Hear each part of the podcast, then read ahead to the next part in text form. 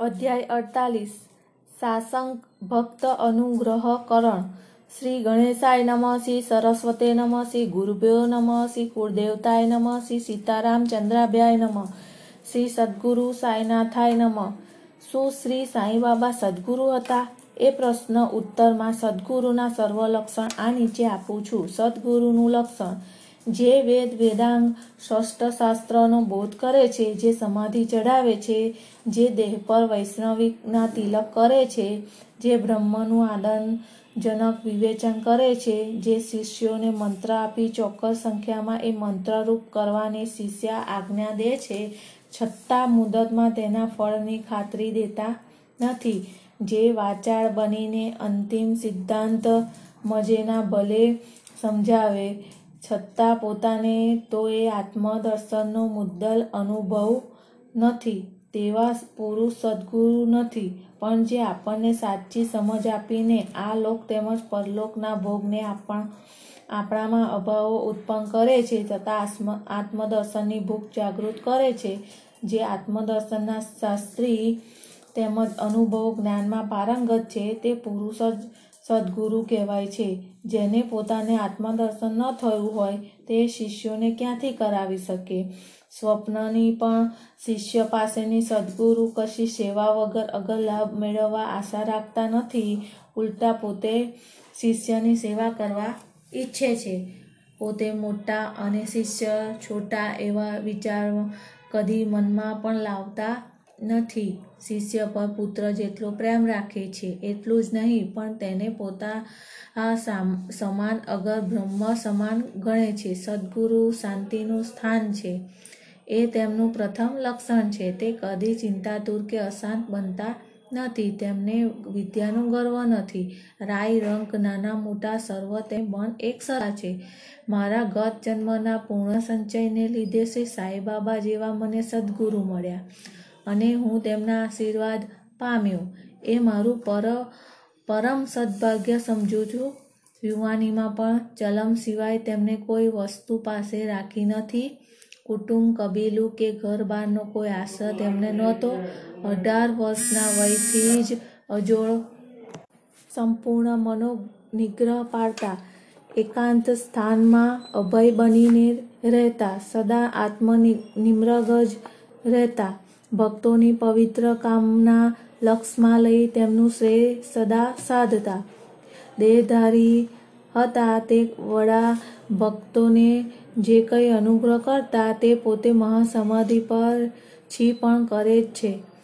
ભક્તોએ તો માત્ર આટલું જ કરવાનું છે. શ્રદ્ધા ભક્તિનો દીવડો પ્રગટ પ્રેમ જ્યોતિ વડે તે બાળવો. એથી આત્મદર્શનના આ જ્ઞાનની જ્યોતિ પ્રગટશે તથા તે ઉજ્જવળ બનશે. પ્રેમ વિનાનું જ્ઞાન શુષ્ક છે. એવું જ્ઞાન કંઈ કામનું નથી. પ્રેમ વિના સંતોષ નથી. માટે અખંડ અસીમા પ્રેમ રાખવો. પ્રેમની શું પ્રશંસા કરું.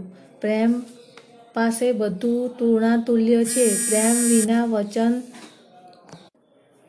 પ્રેમ વિના વાચન શ્રવણ, નિધિધ્યાસન સર્વ ફોકટ છે. પ્રેમ જાગૃત થશે તો ભક્તિ, વૈરાગ્ય, શાંતિ, મુક્તિ સર્વના ખજાના ખુલ્લા થશે. આપણામાં તીવ્ર લાગણી ન જન્મે ત્યાં લગી કોઈ વસ્તુ પર પ્રેમ થતો નથી.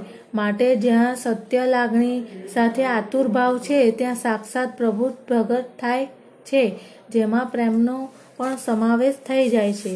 અને એ જ મુક્તિનું સાધન છે. હવે આ અધ્યાયની મુખ્ય કથા કહીએ. દંભથી કે પવિત્ર ભાવથી કોઈ પણ માણસ સાચા સંત પાસે જઈ તેના ચરણોનો આશ્રય લે છે, તો છેવટ તેનું કલ્યાણ જ થાય છે. આ વસ્તુનું દ્રષ્ટાંત નીચેની કથામાં જોશો. શ્રી સેવડે, સોલાપુર જિલ્લામાં અક્કલકોટના શ્રી સપન ટણેકર વકીલાતનો અભ્યાસ કરતા હતા. એકવાર તેના મિત્ર સેવડે તથા બીજા વિદ્યાર્થીઓ એકબીજાનો અભ્યાસ કેવો છે તે અંદરો અંદર પ્રશ્ન પૂછીને ખાતરી કરતા હતા. તેમાં જણાઈ આવ્યું કે, સેવડે સાવ પછાત છે. એથી બધા તેની મસ્કરી કરવા લાગ્યા. ત્યારે સેવડેએ કહ્યું, મેં પરીક્ષાની તૈયારી કરી નથી. એ ખરું પણ હું પરીક્ષામાં પાસ થવા, પાસ ચોક્કસ થવાનો છું. મારા સાંઈબાબા જ મને પરીક્ષામાં પાસ કરાવવાના છે. આ વાત સાંભળીને સપેટણ કરે રે અચંબો થયો અને સેવડેને એક બાજુ લઈ જઈ પૂછ્યું કે, તમે આટલી ખાતરી આપો છો? તો સાંઈબાબા કોણ છે? ત્યારે સેવડે ઉત્તર દીધો, અહમદનગરના જિલ્લામાં શેરડી નામ ગામની મસ્જિદના તે એક ફકીર છે. એ મહાન સત્પુરુષ છે. બીજા સંતો ભલે રહ્યા, પણ શ્રી સાંઈબાબા તો અજોડ છે. પૂર્વજન્મના પુણ્ય હોય તો તેમના દર્શન થાય છે. મને તો તેમનામાં પૂરી શ્રદ્ધા છે. તે કહે છે કે કદી જૂઠું પડતું નથી. તેમને મને ખાતરી આપી છે કે આવતી સાલ તો ચોક્કસ પાસ થઈશ. તેથી મને તો ખાતરી જ છે કે તેમની કૃપાથી હું છેલ્લી એલએલબીના પરીક્ષામાં જરૂરથી પાસ થઈશ. સપેટણ કરે તેની આ અંધશ્રદ્ધા હસી કાઢી અને સેવડેની તથા બાબાની ઠેકડી કરી. શ્રી સપેટણ કર. સપેટણે કર એલએલબીમાં પાસ થયા અને અક્કલકોટમાં વકીલાત કરવા માંડી. એ પછી દસ વર્ષ બાદ તે સન ઓગણીસો તેરમાં ગળાના રોગથી એકનો એક પુત્ર ગુજરી ગયો. તેને સૌથી ભારે આઘાત લાગ્યો. પંઢરપુર, ગંગાપુર અને એવા પવિત્ર સ્થળોની યાત્રા કરી ચિત્તની શાંતિ મેળવવાના તેને ઘણા પ્રયત્નો કર્યા, પણ શાંતિ થઈ નહીં. વેદાંતના વચનમાં પણ કંઈ લાભ થયો નહીં.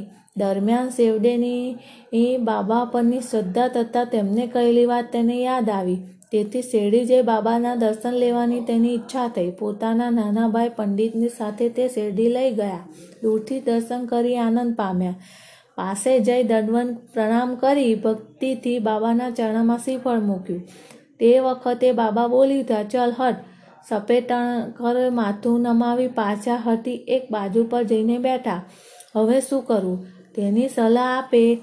એવા કોઈ માણસને પૂછવાની તેની ઈચ્છા થઈ.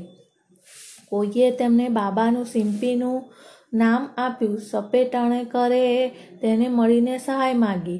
બાબાના ફોટા ખરીદી એ મસ્જિદમાં આવી એક ફોટો બાળા સિમ્પીએ હાથમાં દીધો અને બાબાના હાથમાં મૂક્યો. એ ફોટો કોનો છે? એમ બાબાએ પૂછ્યું. ત્યારે સપેટણકર તરફથી આગળ જીતી બાબાએ કહ્યું, એ ફોટો મારા ચારનો છે. એટલું બોલી બાબા હસ્યા અને બીજા સૌ પણ હસવા લાગ્યા. બાબાએ હસવાનું કારણ હસવાનું કારણ બાબાને પૂછ્યું અને તે સાથે બાબાને સાષ્ટાંગ પ્રણામ કર્યા. ત્યારે વળી બાબા બોલી ઉઠ્યા, ચલ હટ, હવે શું કરું? તે સપેટણકરને સૂઝ્યું નહીં. તે તો બંને હાથ જોડી બાબા પાસે દસ પ્રાર્થના કરતા બેઠા. એવામાં ત્યાંથી એકદમ ચાલી જવાની બાબાને તેની આજ્ઞા કરી. બાબાની આજ્ઞાને માન આપવું જોઈએ. તેથી પોતાને પુનઃદર્શનની રજા મળે એવી પ્રાર્થના કરી. સપેટણકરે શેરડી છોડી ગયા. શ્રીમતી સપેટણકર તત એક વર્ષ વીતી ગયું. છતાં સપેટણકરને ચિત્તની શાંતિ થઈ નહોતી. તે ગંગાપુર ગયા. ત્યાં ચિત્ત વધુ અસ્વસ્થ થયું. આરામ સારું મઢે ગામ ગયા અને છેવટ કાશી જવાનું નક્કી કર્યું. કાશી જતા અગાઉ બે દિવસ પહેલાં તેની સ્ત્રીને સ્વપ્ન દર્શન થયું. સ્વપ્નમાં પોતે ઘડો લઈને લક્કડ સાને કૂવે પાણી ભરવા જતી હતી. ત્યાં માર્ગમાં લીમડાના ઝાડ તળે માથા પર કપડાનો ટુકડો વીંટીને બેઠેલા ફકીર ઉઠીને તેની પાસે આવ્યા અને બોલ્યા, અરે દીકરી, તું શા માટે અમસથી થાકી ગઈ છે? હું તારો ઘડો નિર્મળ પાણીથી ભરી આપું. પણ તેને ફકીરની ભીખ લાગી. તેથી ખાલી ઘડો લઈને તે ઉતાવળી પાછી આવી. ફકીર પણ તેની પાછળ આવ્યા. એવામાં તેની ઊંઘ ઉડી ગઈ.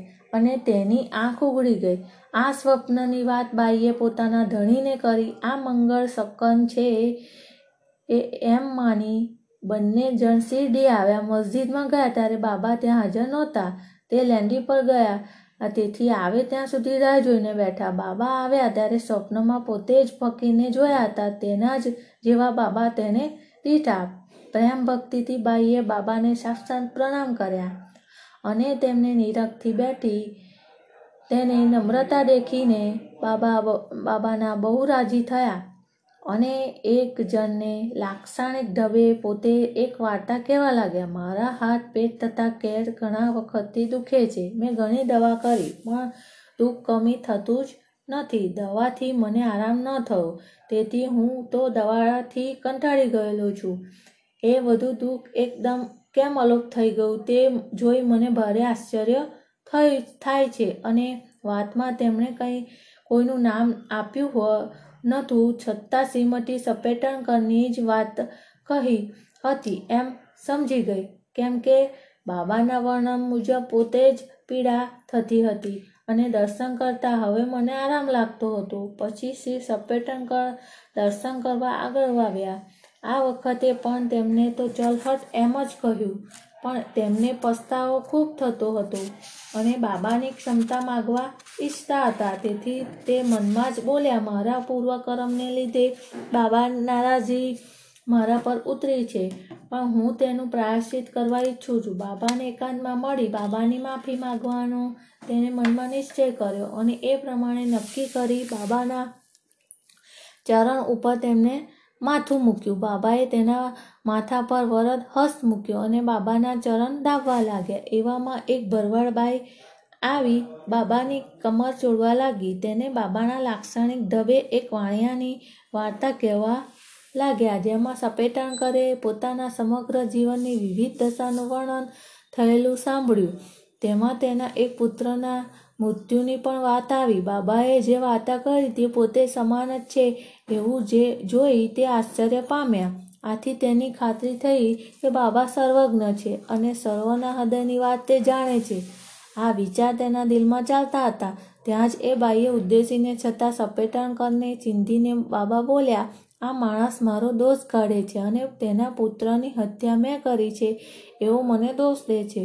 શું હું કંઈ કોઈ છોકરાની હત્યા કરું છું? શા માટે? આ માણસ મસ્જિદમાં આવીને રડે છે. હવે એવું કરવું કે જે એક બાળકની તેના સ્ત્રીના ઘરમાં પાછો લઈ આવો અને શબ્દો બોલી બાબાએ વળી તેના માથા પર વરદ હસ્ત મૂક્યો અને સાંત્વન આપતા બોલ્યા, આ ચરણ તો વૃદ્ધને પવિત્ર છે. તારી ચિંતા હવે ચાલી ગઈ. મારામાં સંપૂર્ણ શ્રદ્ધા રાખજે. અલ્પ સમયમાં તારી મનોકામના પૂર્ણ થશે. સપેટણકરનું અંતર દ્રવી ઉઠ્યું.